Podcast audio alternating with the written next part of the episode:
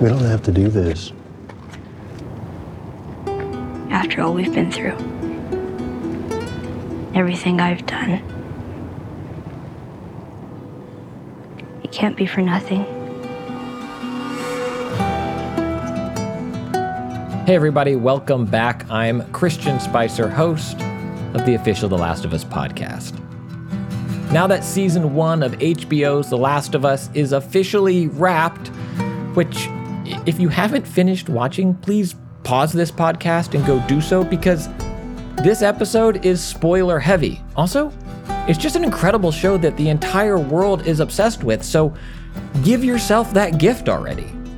But as I was saying, with season one now officially released, I got to sit down again with my friend Neil Druckmann, The Last of Us video game creative director and writer, as well as HBO showrunner, writer, and director, to talk about the entire season and how this show has taken over the world. Also, if you haven't yet, don't forget to subscribe and listen to HBO's The Last of Us podcast, hosted by Troy Baker with showrunners Craig Mazin and Neil Druckmann, where they discuss each and every episode of HBO's The Last of Us. Okay, let's get into this.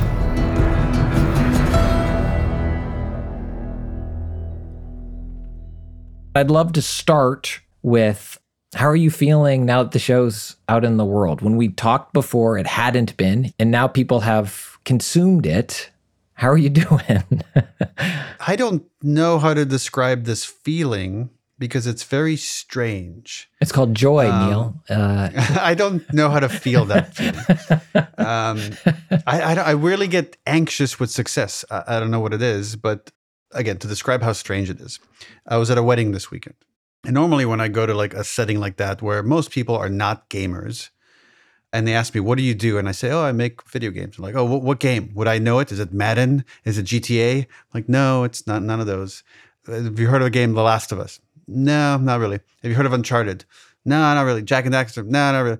I have to go to Crash Bandicoot, and one out of ten, I'll get like, "Yeah, I heard of Crash Bandicoot." I'm like, "Okay, well, I work for the company that made that game." Um, this weekend, when I went to the wedding, everybody heard of The Last of Us. Every single person. Half of the people already saw it. The other half heard about it and were interested in seeing it, but it was just wild for it to be like in the zeitgeist in this way that, you know, it felt like even though the game, you know, sold millions of units, it always felt like it was this little circle of people that know about it. And now everybody's talking about it. I'm seeing like Stephen King and Jeff Bezos tweeting about it. It's just very strange. We talked last time about there was a moment in this show when you all were making it um, where you sat back and watched it. And I, I think you said something like, um, you, you looked over at, at Craig. I, I think you said you were talking to Craig, and you said, We did it. Right. And you talked about how that wasn't coming from a place of ego, of like, um, this is going to be the best thing ever, but a show that you were making that you would be proud of. Yeah, the the moment in question is the reason why I wanted to make the game in the first place was this examination of these two characters of Joel and Ellie. And on the surface, the way games like this would normally play is you would play Joel through their whole experience and protect this person that you're with. But part of the story that we had was this flip that happens much pretty deep into it, where Joel gets incapacitated so badly, and then you get control of Ellie. Uh, and then this magical thing that happens, it's just in video games where people, when play it, they say, "Oh my god, I am Ellie." And then there's this back and forth that's happening as these two characters are separate for so long, and you've you've been accustomed to seeing them together.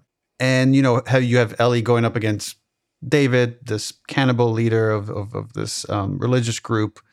You find out dark motivations that he has, or some um, ideas he has for what he would like out of, from Ellie. You're gonna chop me up into little pieces. And it's structured in a way where you believe Joel is going to burst through the door and save Ellie.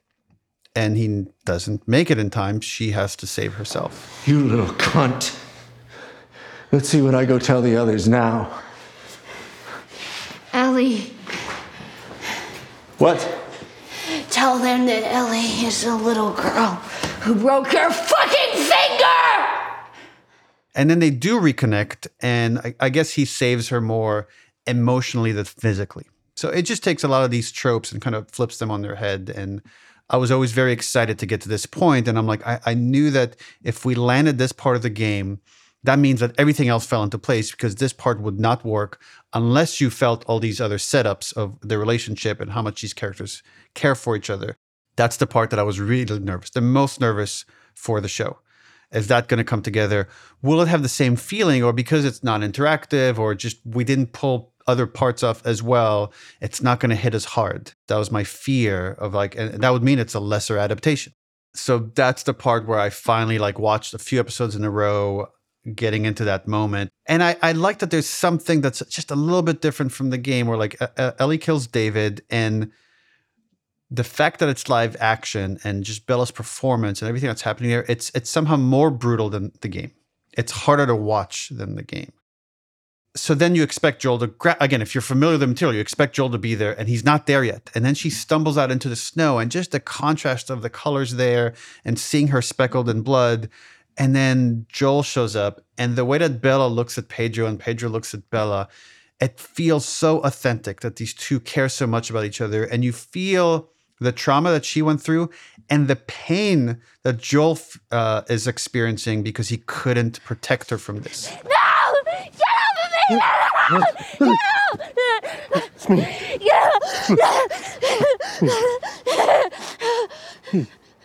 Look, it's me. It's me. It's okay. But I, It's okay. It's okay, baby girl. I got you. I got you. And man, that part hit me so hard. I was just bawling for all the reasons we talked about in the in the last episode, which was like it was just beautiful on its own, but there was this extra layer of it really honored this thing that you know we've created at Naughty Dog all those years ago. Um, that yeah, that's the that's the moment I picked up the phone and texted Craig and was like, "We did it. That this this show works and works beautifully." As I was watching uh, the season, I kept I had that thought in my mind, and I kept guessing at what the moment was. I was like, "Oh, it's when Frank puts his hand on Bill's shoulder. That's it. That's something new to the. Oh nope. Okay, yeah. It's when Ashley gives the knife. Okay, that's it. Because that's they've uh, broadened this character. Okay, that's def okay, yeah, no, it's definitely at the end. And I kept like running these moments in my head trying to pinpoint because all there were so many moments in the show that jumped out at me as both meaningful and significant for both the weight they carried as an adaptation, but also the way that you all were able to expand on the story by telling it as a as a TV show. For example, Bill and Frank and the idea of you can spend time away from your core protagonist now, and we can tell this story that perhaps wasn't possible before. Or even the moments of Henry and Sam alone, where Joel and Ellie don't need to be on screen to see them. Yeah, th- those were developing those moments was the most fun I personally had working on this project because um, if the whole thing was an exact retelling, you wouldn't need me for anything. you just grab the old scripts and just do that. But as I've said before, I think that would make for poor television with maybe some punctuated, interesting moment. But as a whole, um, I, I don't think that would work. And so one of the conversations we had for the Bill and Frank stuff is like in the game, the Bill section was a cautionary tale for Joel of like, here's what you stand to lose. And it's like it's a version of like, oh well, you can kind of just go crazy and be lonely. And it's like, what are you surviving for at, at that point? But what we realize is like we actually have quite a few of those throughout the story of like cautionary tales of, of things not working out for people.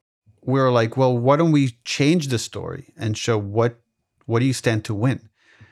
And it, in a way, it raises the stakes for Joel and Ellie because it shows that if all roads just lead to damnation, then it's like none of it matters. But if there is a chance of happiness, and that's where like the Bill and Frank stuff is to show them there is a way out I'm not going to give you the every day was a wonderful gift from God speech. I've had a lot of bad days.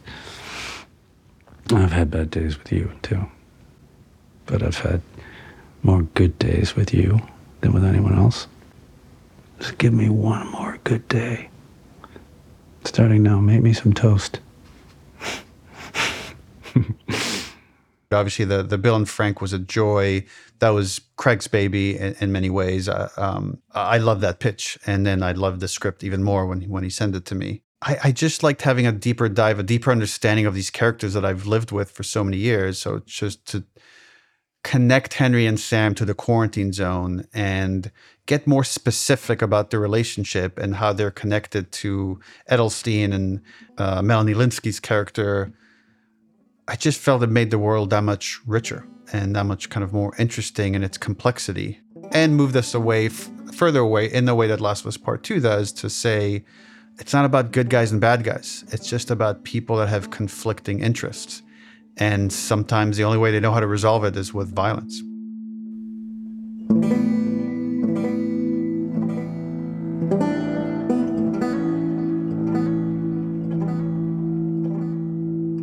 I've consumed a lot of feedback of the show, and I like reading both positive and negative things and criticisms.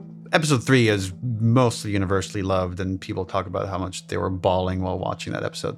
But I've seen some people say like, nothing happens. It's it's it's filler, and uh, I guess my response to that is like, I think you have to look at it more from a thematic standpoint because this is a conversation about love. Because ultimately, that's what this show is about: is a conversation about love. So through the story, we're speaking to those themes, and Joel makes a life-altering decision, which is to take Ellie on. So from that standpoint, a lot happens in this episode. Something fundamental happens in this episode. I think we see several different representations of this, whether it's Joel Sarah, Joel Tommy, Joel Ellie, Bill Frank, Henry Sam, Marlene and Ellie's mom. I guess Bill and Frank were lucky in a way that they got to settle down. And when, if you compare them to Henry and Sam, they're just on the go. Um, so for the for the most part, there's just the panic of being afraid for the one you are guarding. Uh, and you know, for Henry, it's obviously Sam. And then we get these moments of reprieve, these moments of beauty, these moments of laughter. And I think there's something about coming off of the Bill and Frank episode and knowing again what you gain, what you stand to win, and then seeing just those mo- those moments of levity between Henry and Sam, or like Sam and Ellie giggling or playing soccer. Um, that there's a part of your brain that like fools you and is like, maybe they could make it. Maybe they could get it out. And it's like that's what you're fighting for. But also what you stand to lose is um, experiencing the worst pain possible which is seeing the ones you love suffer. And in the case of henry and sam it was too overwhelming for henry to keep going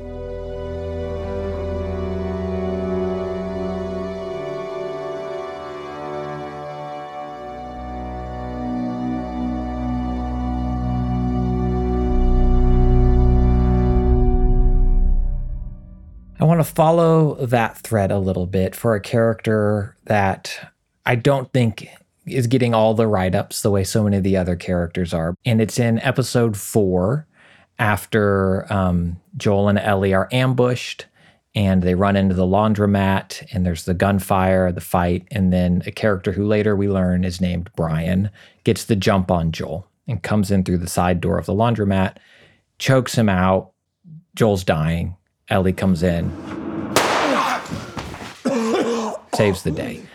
And we see the switch in Brian's character from being on top of Joel and strangling him and cursing him out, you know, I'm going to kill you, all these things. And then after he's wounded, the switch that's flipped of him talking to Ellie. No, no, no, no, no, it's okay.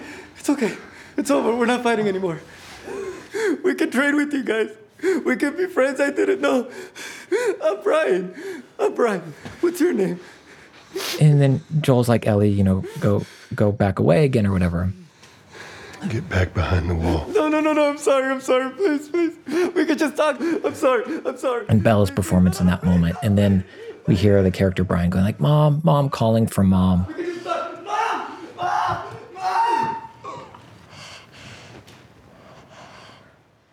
You know, when we we're making the game, initially Ellie didn't kill anybody until the very end of the story. And as we're just crafting it and creating these setups of like where you have to fight enough people to get used to the mechanics, so you have this like instinctual connection with Joel. But if Ellie's not engaged in the fighting, which is the main loop of what you're doing in the game, you start forgetting about her and she doesn't feel meaningful in the interactive side of things. So that's where we said, okay, so that means that Ellie needs to be engaged. That means she has committed violence or she'll have to commit enough where it can't faze her as much. That means the ending of that story we had where she like shoots someone to save Joel at the end just doesn't work anymore. We have to rethink the story. And this kind of worked in the reverse of to say, okay, we're, we're removing a lot of the violence from this story because we don't need it for mastery of mechanics. Um, that means that we could have instances like the one you described when we enter Kansas City, where we kill someone and you feel the weight of violence against another human being. That they could go from being this really tough individual to pleading and crying like a child. Um, and that even though Ellie wants to be as tough as Joel and wants to be cold as him, she's not. She's not Joel, and it's right. It, it gets to her emotionally, and then she starts um, uh, psychologically. She's beating herself up, and you can see it when she's walking away. She's upset with herself more so than the situation. Sometimes we're just cruel to our characters that we love so much to see who they really are. That's that's the way to kind of just pull out their true character out of them is to put them in these really tough scenarios.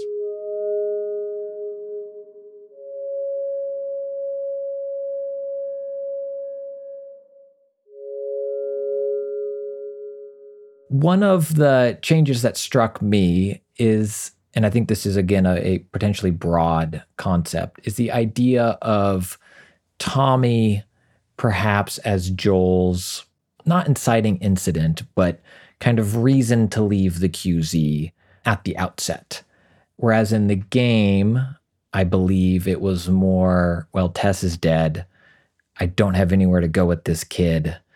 My brother used to be a firefly. It's as good as a place as any.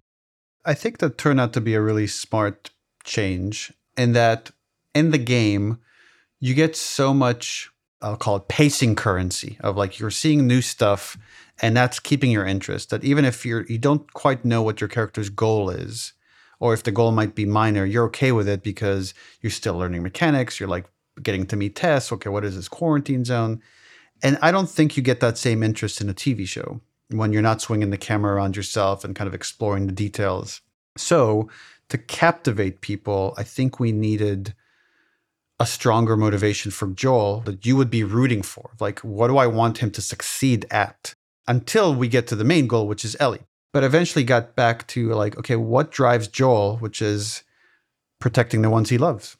I think without it, he falls apart. He has nothing. So to say, okay, once Sarah's gone, well, the only person he has left is Tommy. That's his immediate family. So to say, even once they've had a falling out and Tommy left the QZ, Joel still kept tabs on him. And then how does Joel freak out when he stops hearing from Tommy? It's like that's his worst fear is losing his tribe, losing the people close to him and failing again.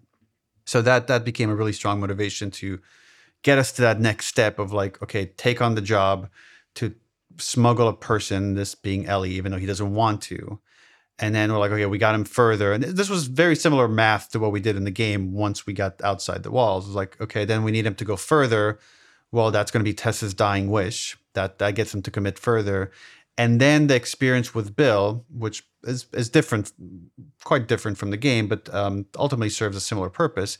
By the end of the Bill sequence in the game, Joel has learned to trust Ellie um, and rely on her.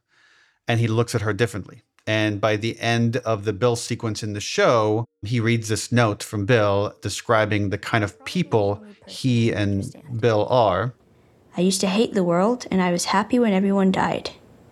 But I was wrong, because there was one person worth saving. That's what I did. I saved him. And they're protectors. Then I protected him. And they are put on this earth to protect the people they love. We have a job to do. And God help any motherfuckers who stand in our way. That causes Joel to change and take on Ellie now the rest of the way. Uh, and that's where like the, the, the, two stories converge at that point, um, at least for a little while as we move forward.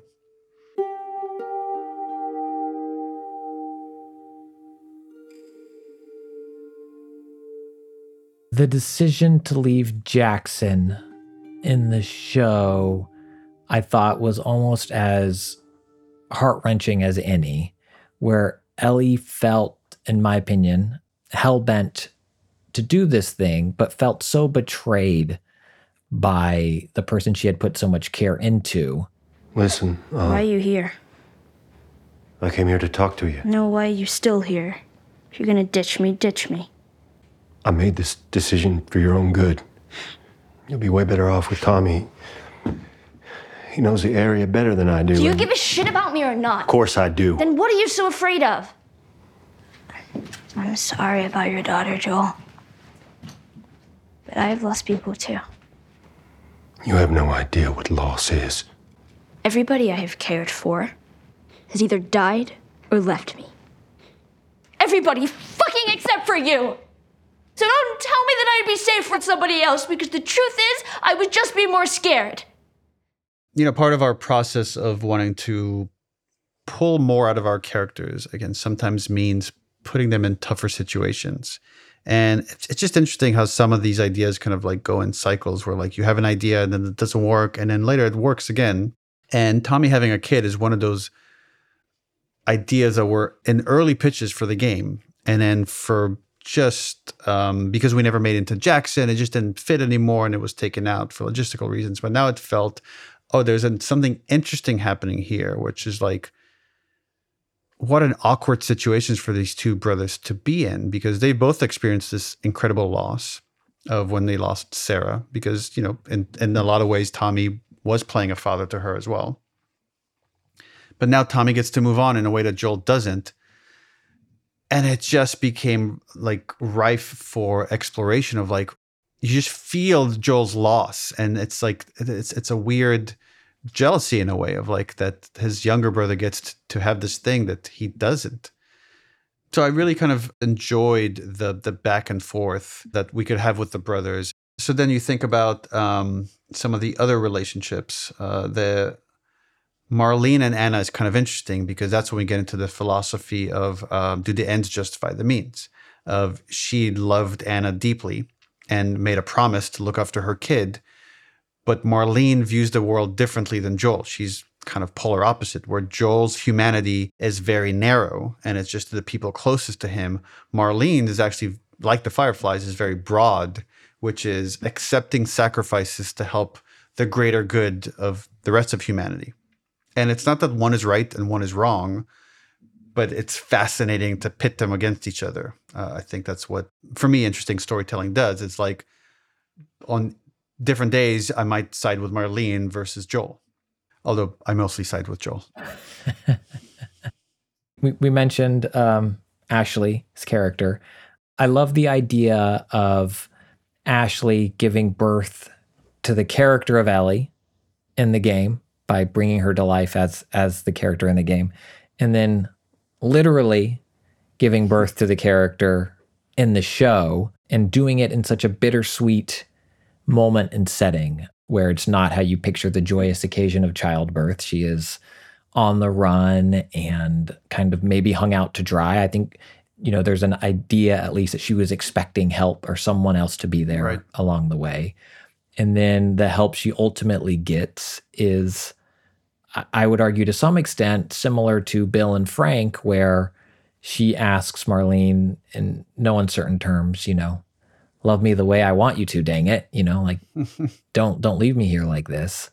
While also probably lying to Marlene about Right. when she was bit. I mean, she she definitely lied to Marlene about when she was bitten. yeah. In order to, uh, which is a foreshadowing of later what Joel does um, when he has that final conversation with Ellie, which is like sometimes to protect your kid, you're going to do anything in your power, including lying, and uh, so that kind of like story is is almost um, a micro version of the entire journey of like here's a parent trying to protect their kid, trying to do whatever it it takes to protect their kid, and finding some calm, knowing that their kid is going to be okay even once they leave, and the acceptance of that.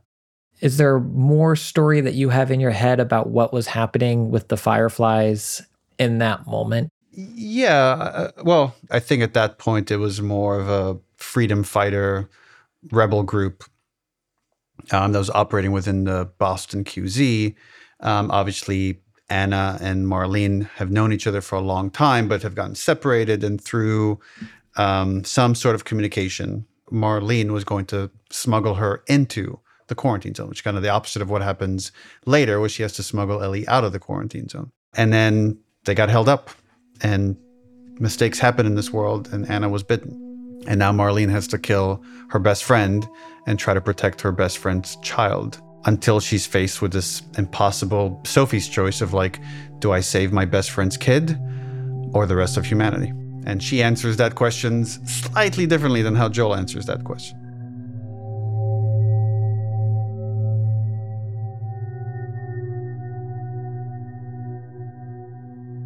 We talked about Ashley. I want to talk a little bit about Troy. Um, aside from stealing my job as an excellent podcast host of a Last of Us podcast. Come on, Troy, you have so much. Leave some for the rest of us. Um, man, he sure is an asshole in this show. Uh, like, it's maybe a, a bad group of folks that he's a part of, but they're all trying to make it. Um, it was so fun for me to see him in this role as this enforcer character. So we had obviously Troy Baker come and play James, which is David's right hand man. But we had Jeffrey Pierce, who played Tommy in the in the video game, come in and he plays um, Kathleen's right hand man. Yes. So you can kind of like look at these two characters, and so much of, of, of again the structure of this season is just these mirror reflections, and then looking at the differences. Whereas like Jeffrey's character Perry, even though Kathleen has lost it a little bit, right? She's just so hell bent on justice. He still commits to her and underst- and like believes in her. Whereas Troy's character James is starting to doubt, and David is feeling it, which is why one of their first earlier scenes together is like he's telling him like I'm sensing doubt in you, and even though James tries to reassure him, you get the sense that maybe James is not quite buying into what this guy's about. James. Yeah. I sense doubt in there. They haven't lost faith in you, David. They're just scared. Not from them. I still believe. It's been, uh, the last six months have been hard. For all of us. But I need to know you're with me. Yeah. Good. What's also interesting for, for Troy, and it's just kind of a trip for me to watch, is in the game, Joel experienced pretty much everything Ellie experiences, except for this area where she fights David. Like Joel never meets David or James, he never gets there. And now we have Troy in the part that he wasn't in at all in the game. So now he has like the full experience of The Last of Us. There's just uh, something really kind of poetic about that that I, I enjoyed.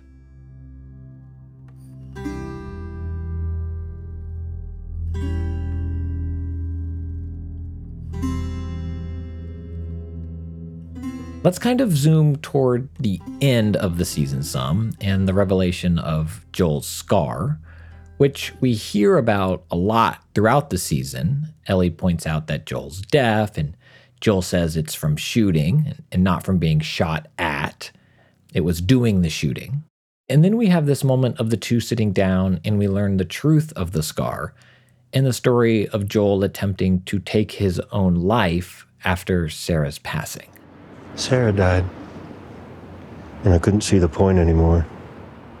Went to pull the trigger, I, I flinched. Still don't know why. I'm glad that that didn't work out.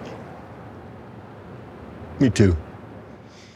yeah, this conversation is so beautiful, and it replaces what's in the game as an equally beautiful part where Ellie shows Joel, "I stole the picture of you and Sarah," and there's an opening up of, vulnerability, and that's where Joel starts talking about Sarah, and that that eventually led to this moment where he's telling her a little bit about the next day and what what went down, and Sarah was already gone, and he had nothing to live for, um, and he wanted to just exit in I guess the same way we saw Henry exit a few episodes back. And for some reason, he couldn't do it. He flinched. He was scared. He doesn't even know. He can't even explain it. And that that exchange is so beautiful between the two of them. And then when he says, uh, or Ellie says, "I'm I'm glad that didn't work out," uh, and you just see how far these two have come and how much they're committed to each other and how open they are with each other. Where it, if you go back and watch their first couple episodes, how closed off they've been. As our time winds to an end and as the season wound to an end, I'd be remiss if I didn't take the opportunity to ask about season two hopes, dreams, wishes, desires. But I think more interesting for me, fears and, and kind of where you are now going into season two. You've created a monster, you've created a really popular thing. What, I mean, anything you can share about what's coming next? Well, I guess maybe that's that's one of the biggest where my uh, going back to the beginning of this conversation, where sometimes success leads to stress and anxiety, and the reason is when we're making the first The Last of Us game back that released back in 2013, we had done Uncharted, so there was some pressure of like wanting to see what Naughty Dog does next because Uncharted, especially Uncharted 2, was really successful. But then when people saw the first trailer, they were like intrigued, but it was like, ah, it's a zombie story. It's like we're flying under the radar. No one knew what we were making. And then they're pleasantly surprised, and the game did much better than anyone anticipated. And then, for the most part, with some exceptions, I have to say that uh, video game adaptations have been poor, especially serious live action ones. So I think because of that, expectations were low for the show. And the show delivered for the most part very well and exceeded those expectations across the board. Now expectations are high, which is kind of the position we're in for part two. And for those that have played part two, they know this is not your traditional sequel of where the story would normally go in a big franchise such as this. However, I don't have those fears of like, are people going to like it or not like it? Um, it's more I want to replicate the process. And this is the same again. When we made part two, it was important for me not to replicate moments, but replicate process. We're, we're not looking for like who is our David this time, or who is our Joel, or who is what's the, the replacement of the giraffe sequence. But the process is important. Like to say, do we have this core, this theme that we could hang all these subplots on? Um, is there a through line? Is there a strong ending that makes a really strong statement that we could kind of like race towards as, as the journey kind of like builds in momentum? And now we've gone through a process of adaptation of like, what are the parts that we keep that are the same? What are the parts that we are willing to devi- deviate um, in small ways? And what are the parts that we're willing to deviate in really great significant ways as we go from one medium to another. And I guess maybe the thing I'm always scared of is uh, we're going to make something I am not proud of, that I wouldn't feel like I could stand 100% behind.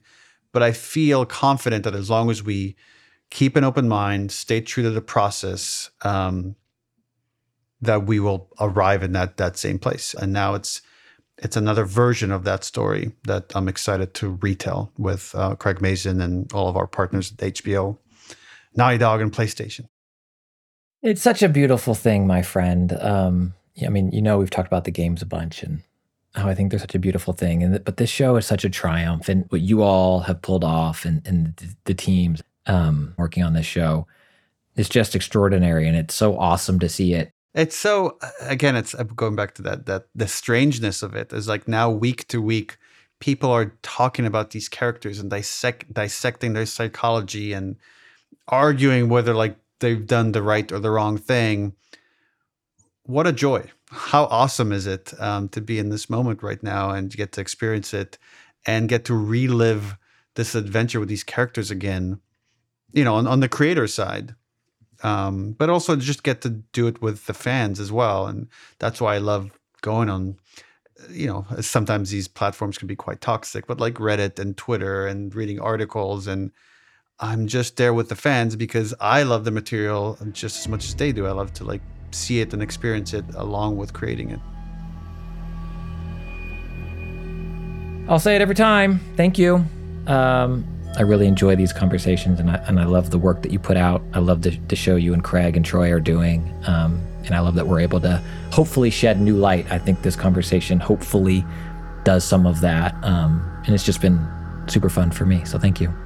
Yeah, it, it's really cool, and I really appreciate the conversation. As you could tell, I love talking about this stuff, these characters, this world, and um, I, I, I don't take it for granted of how many people listen to this and get something out of this and get some just uh, whether it's more clarity or more about the creative process. Um, I know I enjoy when creators I really admire to do this stuff, so that's one of the reasons I love doing it as well. But if you just keep going, you find something new to fight for. And maybe that's not what Swear you want. Swear to me. Swear to me that everything you said about the Fireflies is true.